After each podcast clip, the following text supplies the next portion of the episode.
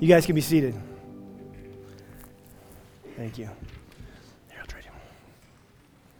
Happy New Year. Happy New Year. How many of you are uh, ready for a 2017 that was going to be much better than 2016? For some of you, that is the best news you've heard all year already. Man, let's have uh, let's just trust that God's going to do some amazing things in our life. We have no idea what this holds. Um, if you are new here, or if you're um, just kind of remembering in this new year. There's so much that happens over the holidays we forget, don't we? We had meetings in, before Christmas, and I was like, we talked about that? I don't remember. There's a lot that's happened since Christmas. Um, but we're in a Luke project. You guys remember Luke?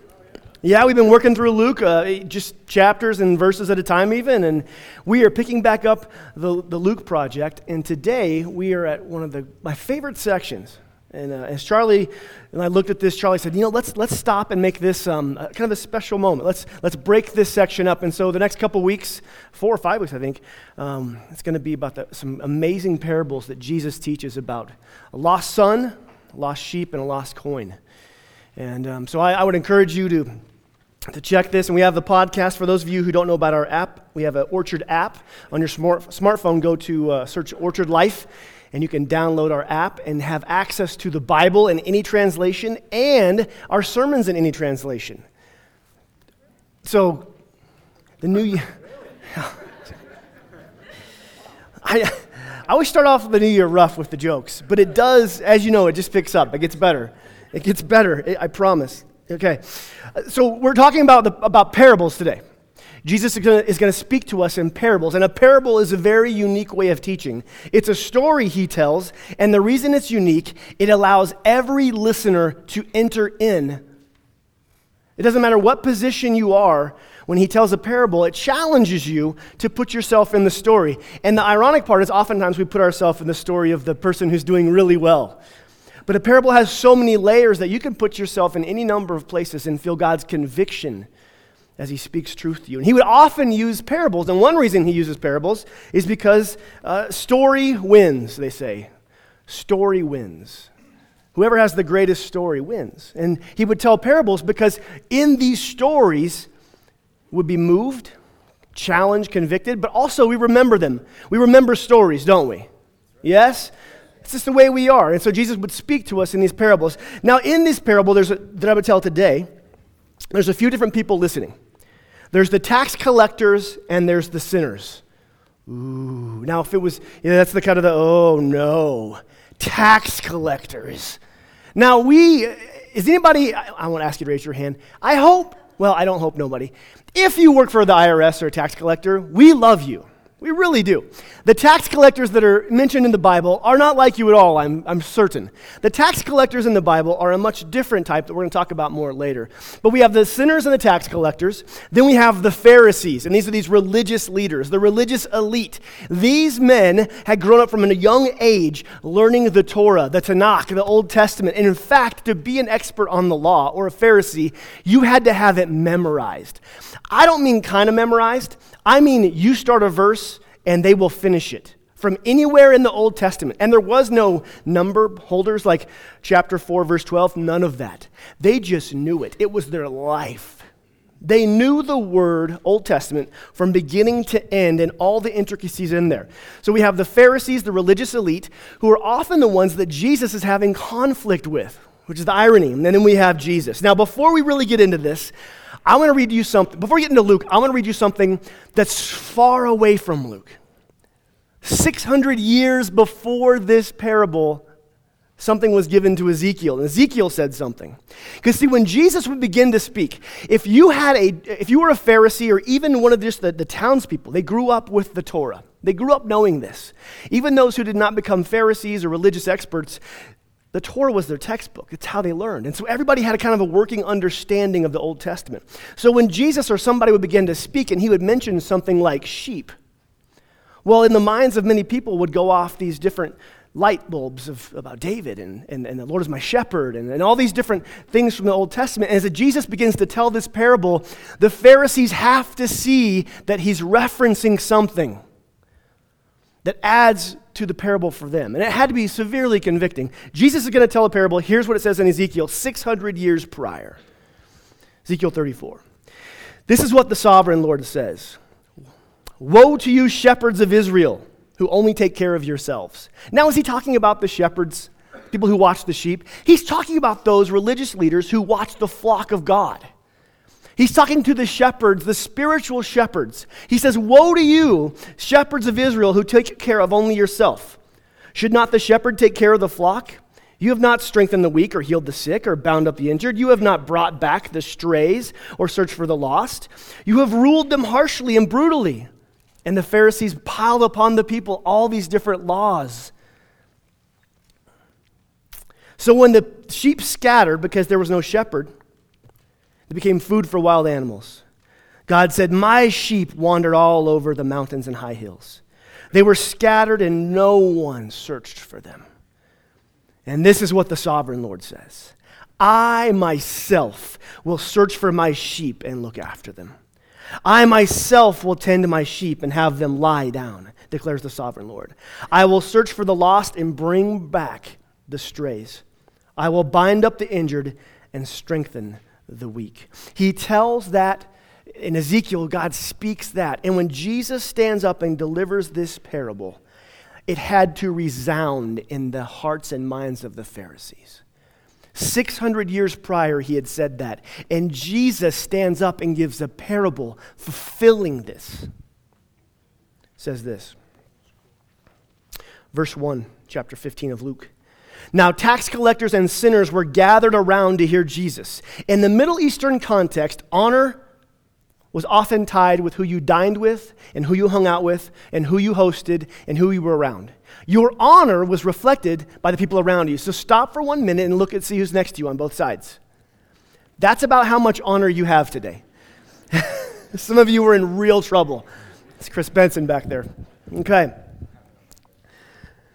I mean, and so if you if you spend time with, with sinful people, that says something about you. We already know about those people, but if, oh, did you see who he was with? It says something about you. Nowadays, who we eat with and who we're around, it, it doesn't really, uh, we get to eat with who we like, don't we? Even if they're kind of a little bit different, except for in holidays that we have to eat with people we don't like. But for the most part, we get to eat with, with and spend time with who we like, but make no mistake, Jesus dining and hanging out with tax collectors and, and, and sinners was a very, very clear statement. See, he has a lifestyle of loving those that the religious leaders say is unlovable and untouchable. Shame was contagious back then. If you did something that was shameful and you did it, but I was seen with you, I, I caught the shame. It was contagious. So Jesus is there just hanging out with shameful people according to these religious leaders. Now, tax collectors, let me, I mentioned them earlier. Let me just give you a short illustration to reframe who they are. So, tax collectors, we know they're terrible, uh, but, but let me just give you how terrible. Go with me right now. Imagine with me that an occupying terrorist force is now come in and conquered us, all of us in this area, in our area codes in your community. Okay? Terrorists, occupying and they want to start extracting taxes from our people, but they don't know who makes what. They don't even actually know the people, they just occupied. So they come to your house and they say, Hey, listen, you know the people. We have an offer for you. We'll pay you a, a really good sum. If you will go and collect the taxes from the people around you, your family, your friends, that you know they should pay, and bring them back to us. And, and by the way, anything you collect over that, just keep it. Now, with an offer like that, would it be kind of hard to accept? I couldn't accept. You want me to go extort taxes for the terrorist organization uh, from my friends and family? I'm, I'm good. But, but if someone did that, what will we feel about them? They come to your house, knock, knock, knock. How do you feel about that person? See, tax collectors betrayed their people, they betrayed their families, they betrayed their friends. They're working for the enemy. And so it says when Jesus is with tax collectors, the reason it sets them aside is because they are set aside. Oh my goodness, he's eating and drinking with those people.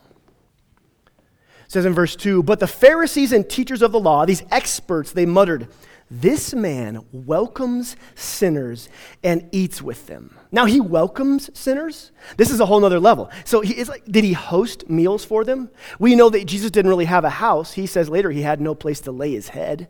So, but was he, was he at the house of somebody who was one of his disciples? Was he saying, let's, let's call the people in? I can almost see him at the door welcoming these tax collectors in. And as the Pharisees are watching this, he welcomes tax collectors. The shame upon Jesus. Does he even know what he is doing? Does he have any clue what kind of people these are? So they mutter these things about them. Verse three, so, so they mutter that. They say, does he, does he, he's eating and welcoming with these, these sinful people. And then in verse 3 it says, Jesus told a parable. So what's he telling the parable in context of?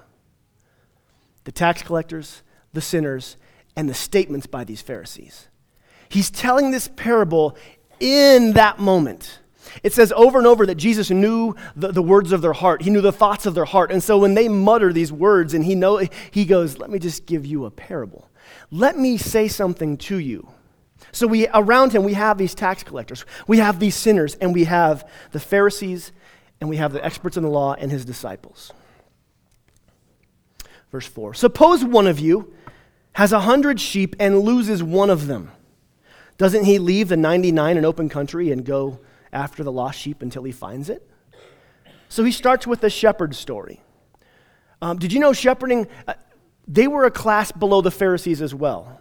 So, this is an interesting parable he's already kicking off with. Uh, uh, okay, a shepherd story about some sheep, and there's a hundred sheep, which means that whoever this person is, is, is kind of wealthy, and, and one of 100 is missing. That's okay, right? Like, really, let's just put this down. That's okay, right? 100 sheep, one goes missing, eh, rough day. Well, hey, the nature of sheep is this, and there's, there's teachings on this anywhere if you want to go find it. The nature of sheep is if a sheep goes astray, it will not survive. It cannot survive. There are no sheep in the wild. There's no like wild sheep, okay? You don't happen upon them. Now we know here there's, there's rams and bighorn sheep and those kind of different breeds, but, but, but the ba ba sheep, they don't have the, the, tusks and fangs and you know all those things that keep them alive. No, but they, they are helpless. They will not survive. If one sheep goes missing, you count that sheep as dead.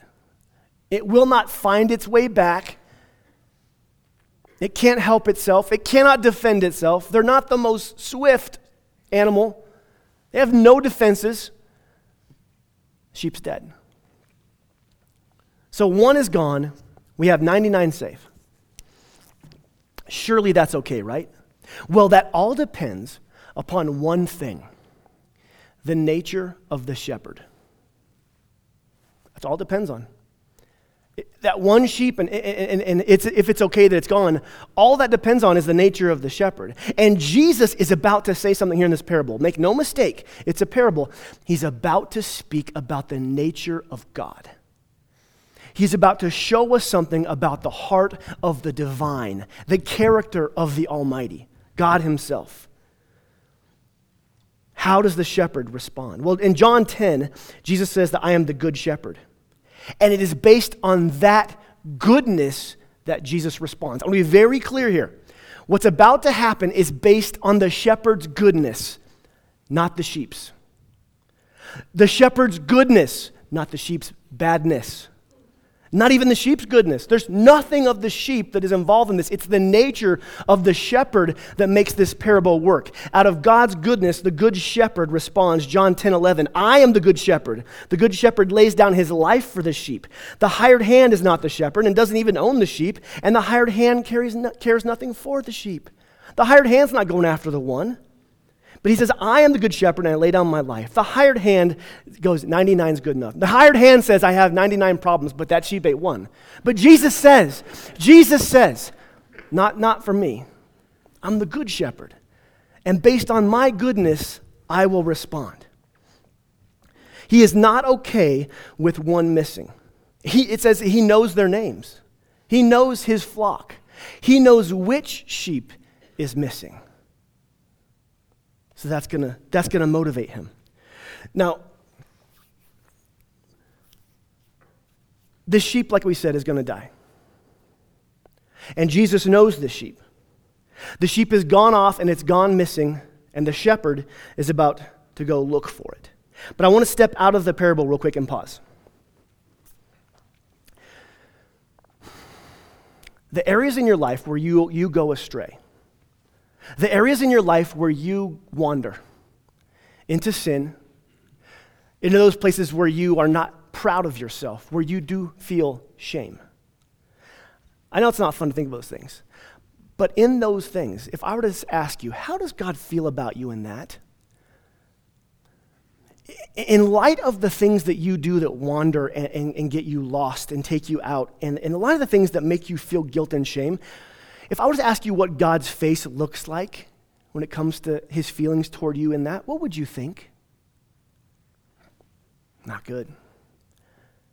I, I, mean, I struggle with this. Not good. He's, he's definitely not happy with me. And in fact, if, if, if, if I'm lost and, and I'm wandering off and doing this stuff, or whatever, they, whatever yours would be, whatever mine is, and God, I think of what would God think of me, and I think of God's face, it's probably angry, right? Right? Disgusted? There you go again. You, you just can't stay with the, you just can't do what's right. You all, well, you're always what are the things that you feel when you think of God finding you when you wander, or the way He feels about you in your wandering? It's interesting to think about those things. God's face, what would it look like? Because, again, this, this passage about, is about the nature of God. And it says this that He goes off and He looks for the sheep. Doesn't He go off and look for the sheep until He finds it? And when He finds it, He looks down His nose with with shame and scorn and says, How dare you go wandering? Is that what it says? No. That's what we feel. That's what I feel. That when God finds me in my wandering, he's not pleased with me. It says in verse 5 when the shepherd finds his sheep, he joyfully puts it on his shoulders. Can you imagine him finding the sheep, maybe caught in some bushes, maybe just out there, oblivious, maybe wounded, but unable to help itself? He finds the sheep and he doesn't pull out a switch and a scowl and get it back to the flock like this. He doesn't, he doesn't whip it back. He doesn't speak down to it. He, ah, you're always going missing. I'm always having to come after you. I'll bring you back and the next. Oh, I'm tired of this. What does he do? he picks up the sheep and puts it over his shoulders. He joyfully puts it over his shoulders. They put that word in there. He joyfully puts it over his shoulders. I, I, can imagine when he finds the sheep, there's no harsh words, there's words of celebration and comfort. There you are. Oh, he says the sheep's name, Fluffy. Whatever. And he puts it over his shoulder. Ah, and what does the sheep do? It just squirms. It's amazing to me. This is the nature and heart of our God. When He finds those who are far from Him, He doesn't find them with a scowl and a switch and shame and guilt. He joyfully picks them up. And He does what we cannot do He rescues us. This is about the nature of God.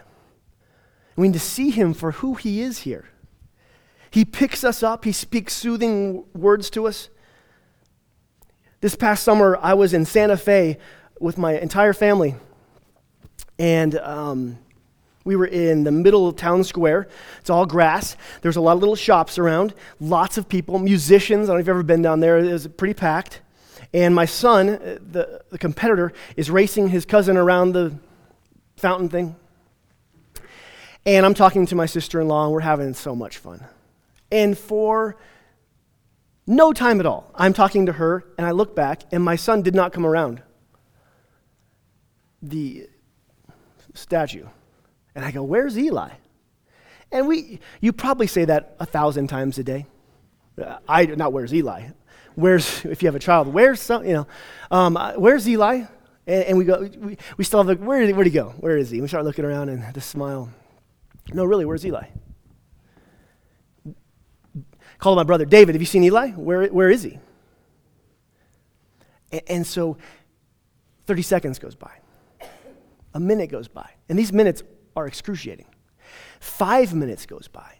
By this time, my brother and I are sprinting around the grass area.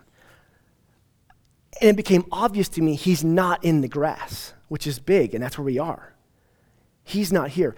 My mind is now racing with, okay, he's not in the grass. I'm now looking down streets and alleys to see if there's some random person holding a kid's hand, leading them off. I'm, all these thoughts are going through my head. Where's my son?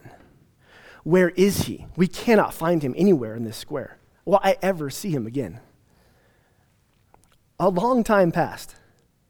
Not three days, but, you know, five to seven minutes. And I hear my brother yell my name with the voice that lets me know I found. He goes, Daniel! And I immediately know. And I sprint over there. Eli was behind a tree, karateing it or something. And I go over there and I see him, and I don't say, Eli, how dare you? How could you, how could you dare wander off? I ran to my son. I picked him up and I held him. I said, My son, buddy. And he has no clue. He's like, Dad. I'm so intense all of a sudden. You're so weird. I'm like, buddy, oh, I love you. Oh, I thought I lost you. Oh, buddy, I love you so much. We can have to talk about wandering off in a second, but I just love you so much. Oh, buddy, don't tell your mom. Oh. oh, my intensity for him at that moment. My son, I found you. Oh, I thought you were gone. You wandered off. I've never felt that feeling when I couldn't find him before my life. But I found him, and the joy that I felt as I picked him up in my arms. I, should I be angry at him? He wandered off. He was three. Should I be angry at myself? Listen, let me just tell you something. Kids do what kids do, and sheep do what sheep do, and humans do what humans do, but God does what God does He finds us. Comes after us. He pulls us into his arms and says, Buddy, buddy, my daughter, sweetie. You wandered, but I found you. No shame, no guilt. He doesn't stop there. He doesn't stop there. The good shepherd, he could have stopped there in the story, but he doesn't. Jesus just keeps going. The good shepherd is so excited. He brings the sheep back joyfully on his shoulders. When he gets back, it says in verse 6, and he goes home. He calls his friends and neighbors together. He calls a party, come to my house. And he says, Rejoice with me. I have found my lost sheep. He calls a party and he says, Rejoice with me. I've found my sheep. Do you see the heart of God? How much value He places? This is a parable about a sheep and a shepherd, but it shows the value that God places upon His people. That He calls a party and says, Rejoice with me, for my son, my daughter, my sheep wandered, but I found them. The nature of God just screams out, Yes!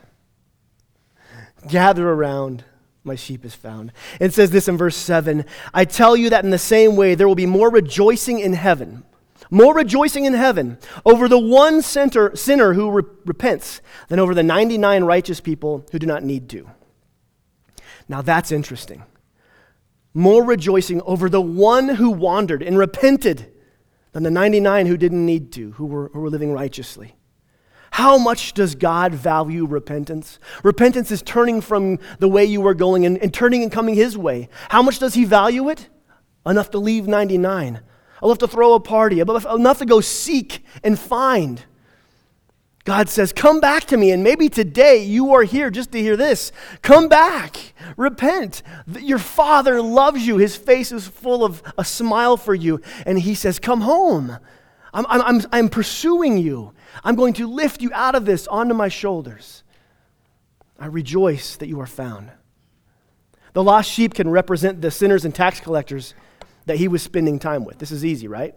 They're sitting there listening to this going, oh, right. To the Pharisees, they just got done grumbling. He, he eats and welcomes these sinners. And Jesus, is, Jesus says, It's worse than that, guys. It's worse than that. I don't just eat with them, I go and find them. I'm going where they are. It's, it's worse than you think, Pharisees, you religious guys. I'm going after these people. And I just want to, okay, so in this parable, what did the sheep do? The one sheep, what did it do that was so, so awesome? Let's just What, let's put ourselves, what do we have to be proud of in this story for the sheep? What did the sheep do? I wandered off. It got lost. It got helpless and it was defenseless and it, it ran away, away from the shepherd's voice that it knows. It got maybe injured. It was unable to save itself. And then when it was found, it did what a sheep does and it got put on somebody's shoulders and maybe squirmed. The sheep did nothing. Nothing. This is a parable about the nature of our Father. A God who comes and finds us. But when we are unable to save ourselves in sin and vice and addiction and fear and drift and wandering, He is a God who comes and pursues us and seeks us and finds us and brings us the freedom and forgiveness we cannot bring ourselves. That's the nature of our God. He does for us what we cannot do. Now, Jesus could have very easily just stopped there. Point taken. Point taken. We get it. The sheep didn't do anything, it's all you. But he, he has another one. He has another parable. Verse 8 Or suppose a woman has 10 silver coins and loses one. Completely a shift in, in everything. And he just, he, he's taken these hard corners for the, for the Pharisees to try to follow. First, it was a shepherd who was below them. Now it's a woman who they're going to have a lot of problems thinking, okay, and now I'm a, a woman who loses a coin. Am I the coin? Am I the woman? Like, how do we put ourselves into this parable? There's a woman who has 10 silver coins and she loses one. Now, there's a lot of ideas on what this may mean, but let's just go with the fact that she has 10 coins. She's not wealthy. A silver coin is a drachma, and the value of a drachma varied over the time of history. But during the time of Jesus, it was about a denarius, which was a day's wages. This is 10 days' wages. So they got paid daily. So she saved up 10 days, not 10 months, not 10 weeks, not a, not a month, 10 days. Do you see some of the poverty here? I mean, I mean, losing this coin would have been a lot to her. It says, Doesn't she light a lamp and sweep the house and search carefully until she finds it? Another indicator of her poverty is that the home is dark and windowless. Many of the smaller homes, and I went and looked at these models and what they would look like, and, and it, it, is, it, is, it resembles more of a, I guess the tiny homes now, they're all cool. Like they were on cutting edge back then. Okay? It's a new thing. Um, she, she lights a lamp. And this wasn't a big oil lamp like we see, you know, like she opens the shutter of it. Huh. No, no, no, it's not like that. It's a little tiny lamp and it's a little flame and she has it out like this and then she gets her broom and, and she's, she's sweeping under things. She's sweeping the house but putting it under to hear the jingle like this. She, this, is, this is not a, a grand search party, but she is searching fervently.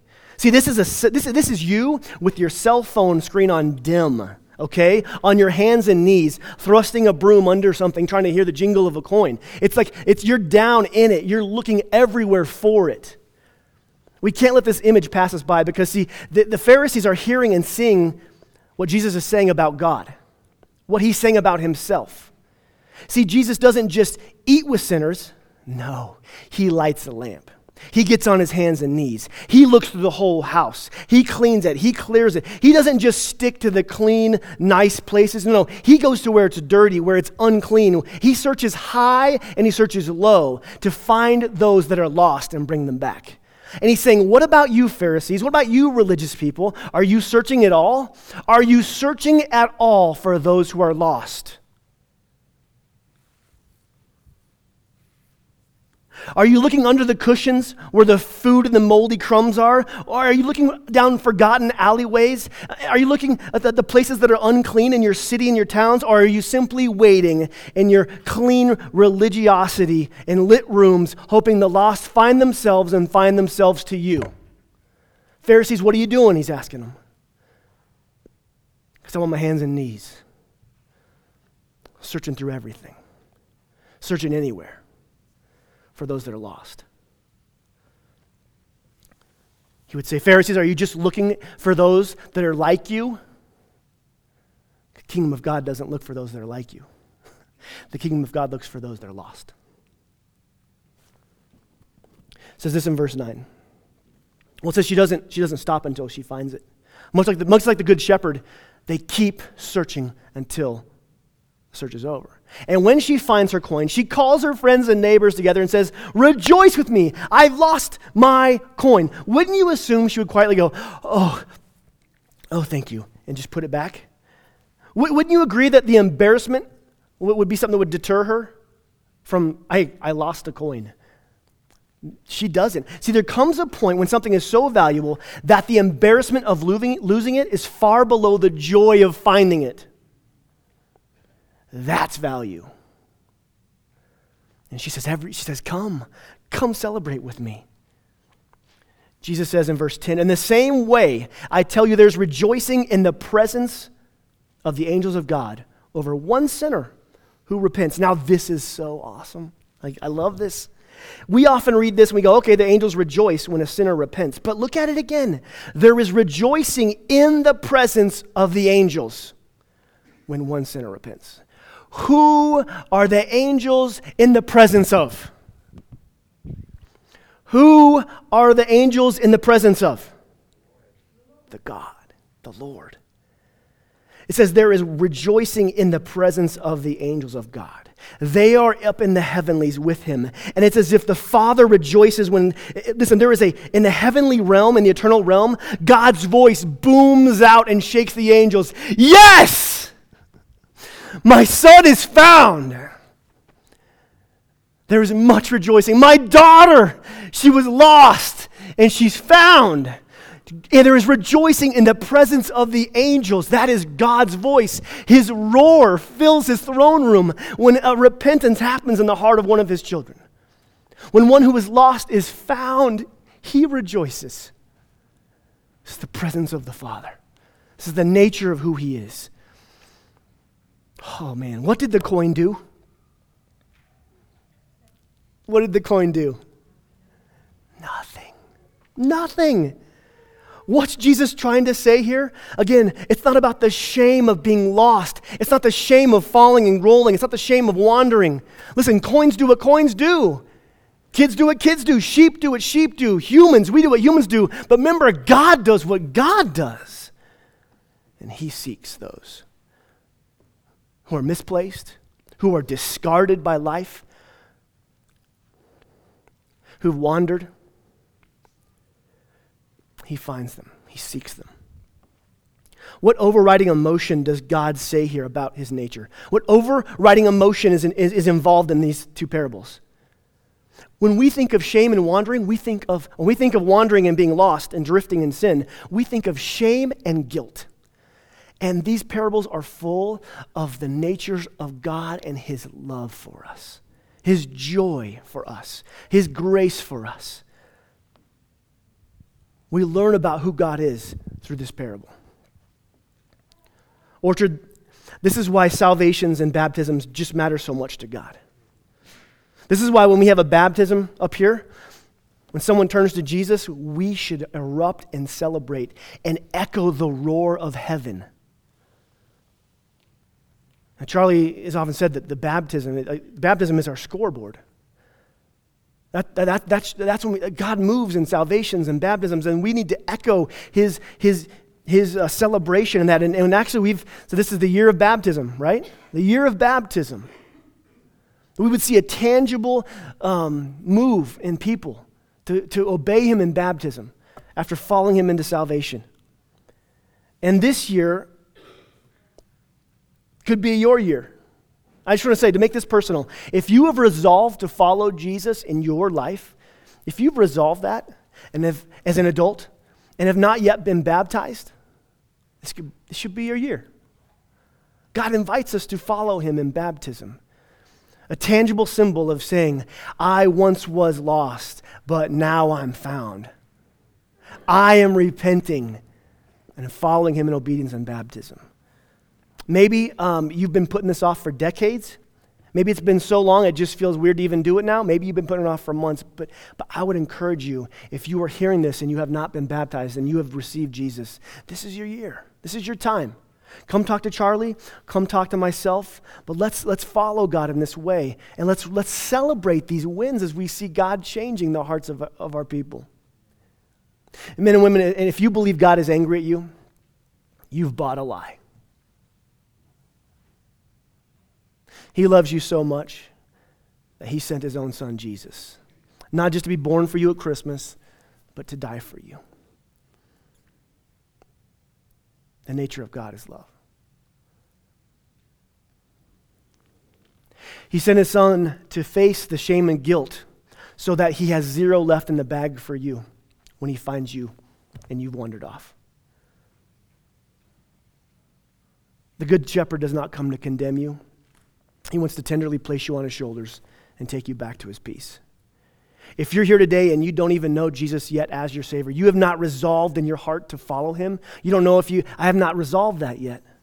You need to know this. He, he, he pursues you, not with a switch and a scowl, but with love, with open arms and a smile of joy. He pursues you, and he might even, he's even pursuing you to this place now in, in, in earshot of my voice to let you know once again, son, I love you. Daughter, I love you. All is forgiven. In my son Jesus, all is forgiven. So we have these two parables, and the lessons are many, but let's look at a few. The message is twofold for the people who were listening the sinners and the tax collectors. Could you imagine them sitting there hearing this? They have the religious elite over there looking down at them. They have this rabbi who speaks life and heals people, and he begins to tell them about the lost. He says, This, listen, there's, there's hope for you that God searches for you. He tells them this shocking truth that you have worth and you have value, even when society and religion has told you you have none. He tells them this amazing truth. He tells them the jaw dropping insight into God's nature that He loves those and seeks those who don't yet know Him. He pursues them and searches for them. And that he desires that all would come to repentance. To the Pharisees and religious, he says this. They would listen, they would have struggled with this. They would have struggled really because one's a shepherd and one's a woman, and, and culturally and socially, that, that would not have been uh, something they would have put themselves into. So, so, Jesus, what are you saying here? And then there's the, prophet, there's the prophecy from Ezekiel that they've let the sheep go astray, and here he is telling that same story. So, Jesus, who are you saying we are? are Jesus, are you saying that we're the coin? Because if I'm the coin, I'm as lost as everybody else. And you are. Yeah. Are you saying I'm the woman? Well, if I am the woman or the shepherd, then I am, I am grossly off of what God would have me do. See, Jesus is telling them right here. He's saying, Pharisees, you lost one. You lost one. Yeah, yeah, you're religiously righteous and you're following the rules and regulations, but you've lost the sheep. You've lost the coin. You've lost the sheep of my flock. I entrusted you, them to you to, so you could tend them. And I'm showing you here how to find them, how to go get them in the most unlikely places. I'm showing you. I'm here in front of you modeling how to go find the lost. Join me. And Pharisees, when we find one, when these tax collectors gather around and we find one, let's celebrate. Let's not, let's not get angry. And us here today, we are each lost sheep and lost coins at some level. We, the truth is, we all have fallen short of God's glory and his, his, his desire. We all wander and we're all helpless to save ourselves. We all need rescuing somewhere. Now, we might think we're not as bad as those people. That's Pharisee talk. That's Pharisee talk. You, you need a good shepherd. We all need saving.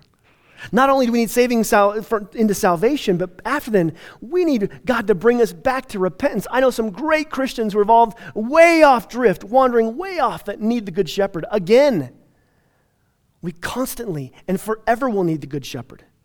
God shows us here listen, listen, sheep, listen, followers, listen, believers. There's no shame. There's no shame in being my sheep or the coin. There was no shame for the sheep in the story. There was no shame for the coin. The only shame is being the religious Pharisee, someone who's too arrogant or blind to even consider the fact that they are in need.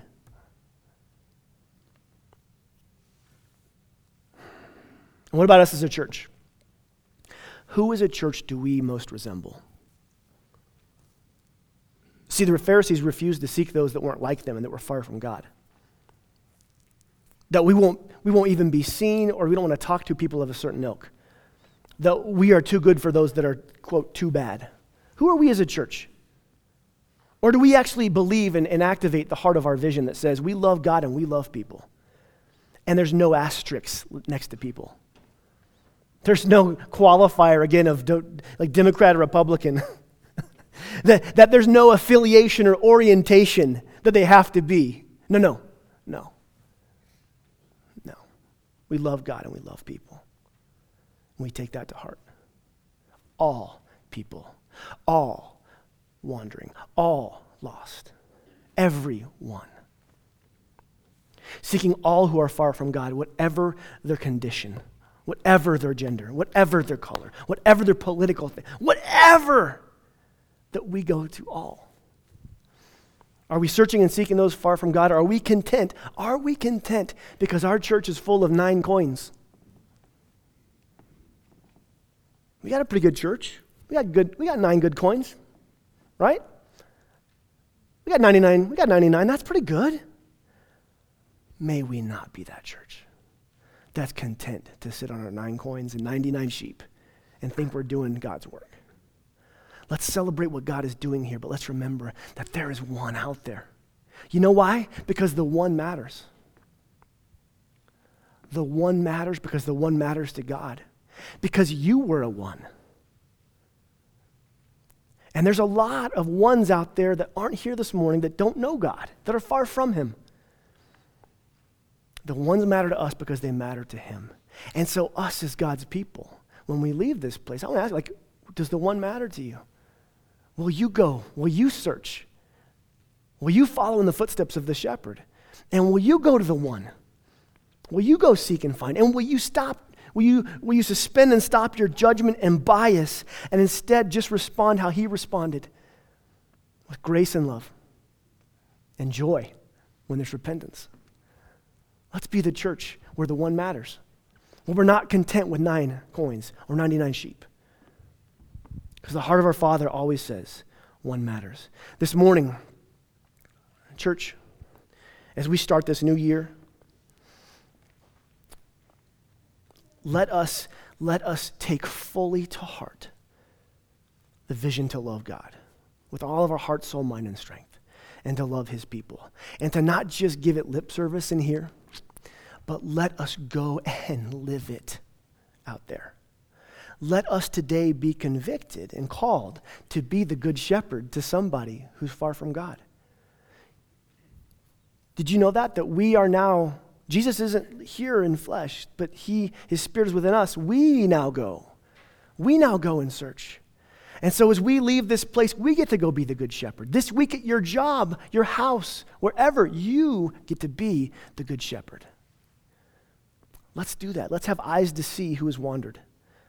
Let's, let's pray, Father God, give me words to say, or just tell me, Father, help me, empower me to go to all these people that need you. But, Orchard, let's be those people. If you're here today and you do not know Jesus, you are unresolved spiritually, and I know there are many of you here. Come with us on this journey as we look at more and more of the nature of God and who He is. Know that God pursues you. Know that He longs to have relationship with you. And know that when He finds you and, and, and your heart is found in Him, there is no condemnation, there's no judgment, there's forgiveness. And I would encourage you today, if that is you, and today you would like to pray with one of us to receive Jesus, to start this journey, I will be up here. Charlie's going to be up here. Please come talk to us. 2017, this would be a great way to start off your year. But, Orchard, let us worship God now, our good shepherd, who found us in, in dark places and lifted us up onto his shoulders. Amen? As we respond this morning, as we respond, let's respond out of a grateful heart of joy because we're on the shepherd's shoulders. He's found us. As we come and we take communion, our communion is not, um, it, actually is, is an open table. Anybody can come take this. This is the symbol of God's, of Jesus' blood that was shed for us on the cross, the symbol of his body that was broken. And as we take this, he says, Do this in remembrance of me. Do this remembering that I am the good shepherd. In John 10, we read, He lays down and sacrifices himself for his sheep, for you. So as we respond in communion and worship, let us respond out of a grateful heart. We'll have a prayer team on the front, maybe on the sides and back. If you want prayer for anything, anything, big or small, please come pray with us. Let me pray for you now. Jesus, We thank you that you are the good shepherd. If we had any idea how many times you have come looking for us, Father, we just fall to our knees and cry. Lord, I, I pray that you would break off that thing in our society and our humanity that makes us believe you're angry with us. When you show us over and over that you put us on your shoulders in joy. Father, I pray right now in this room that you would help us respond out of worship with gratitude and praise. And Father, that those who are far from you this morning, if you are far from God this morning, you would come pray. In Jesus' name, amen.